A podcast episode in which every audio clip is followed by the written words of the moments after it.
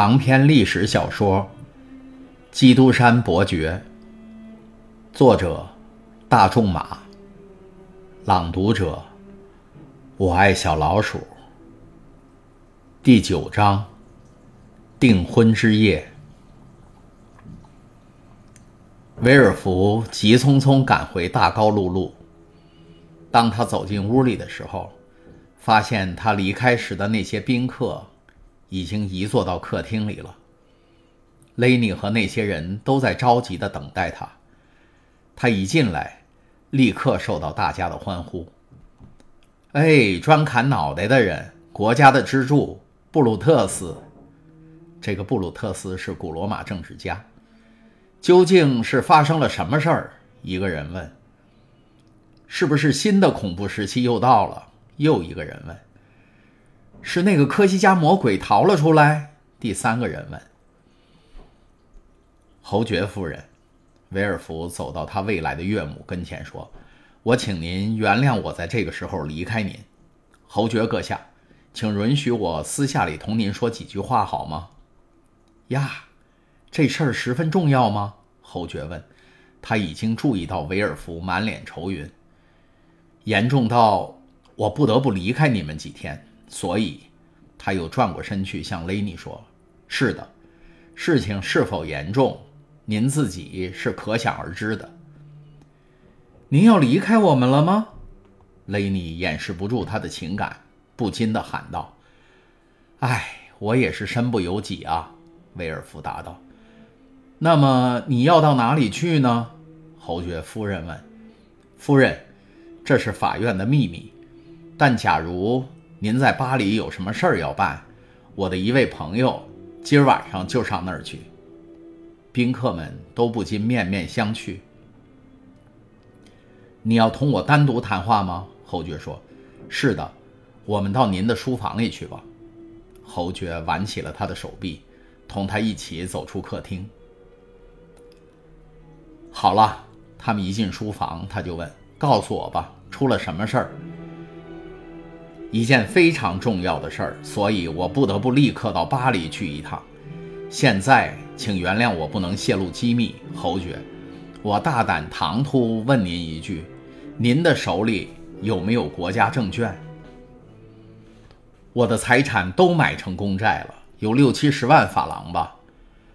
那么，卖掉，赶快卖掉它们。嗯，我在这儿怎么卖呢？您总有个代理人吧？有的，那么写一封信给我带去，告诉他赶快卖掉，一分一秒都不要耽误，或者我到那时已经晚了。见鬼！侯爵说：“那我那么，那么，那么我们不要浪费时间了。”于是他坐了下来，写了一封信给他的代理人，命令他不论什么价钱都要赶快卖掉他的证券。嗯，现在，威尔夫把信封夹进他的笔记本里，一面说：“再写一封信，写给谁？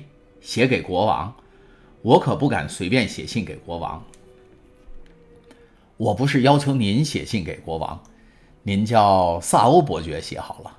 我要一封能使我尽快见到国王的信，无需经过那些繁杂的拜见手续，不然会丧失很多宝贵时间的。”你自己去问长喜大臣好了，他有禁奏权，会设法让你朝见的。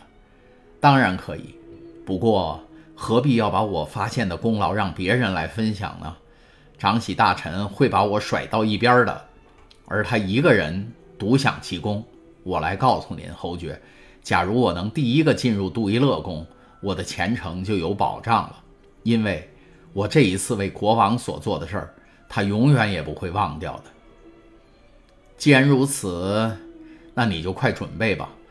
我会叫萨尔维欧给您写你所需要的那封信的，最好能赶快写。再过一刻钟，我就要上路了。你叫马车在门口停一下吧。您代我向夫人和雷尼小姐表示歉意吧。我今天就这样离开他们，的确是非常抱歉的。他们都会到我这里来。这些话留着你自己去说吧。多谢多谢，请赶快写信吧。侯爵拉了铃，一个仆人应声走进去，告诉萨尔维伯爵，就说我在这儿等着他。现在好了，你可以走了。侯爵说：“好，我马上就回来。”威尔福匆匆地走出了侯爵府。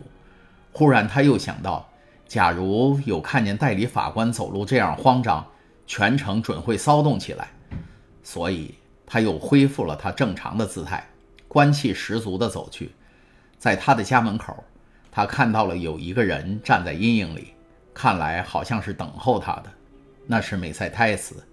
他因为得不到爱人的消息，所以跑来打听他了。刚才您听到的是由我爱小老鼠播讲的长篇历史小说《基督山伯爵》第九章《订婚之夜》上，请继续收听第九章《订婚之夜》下。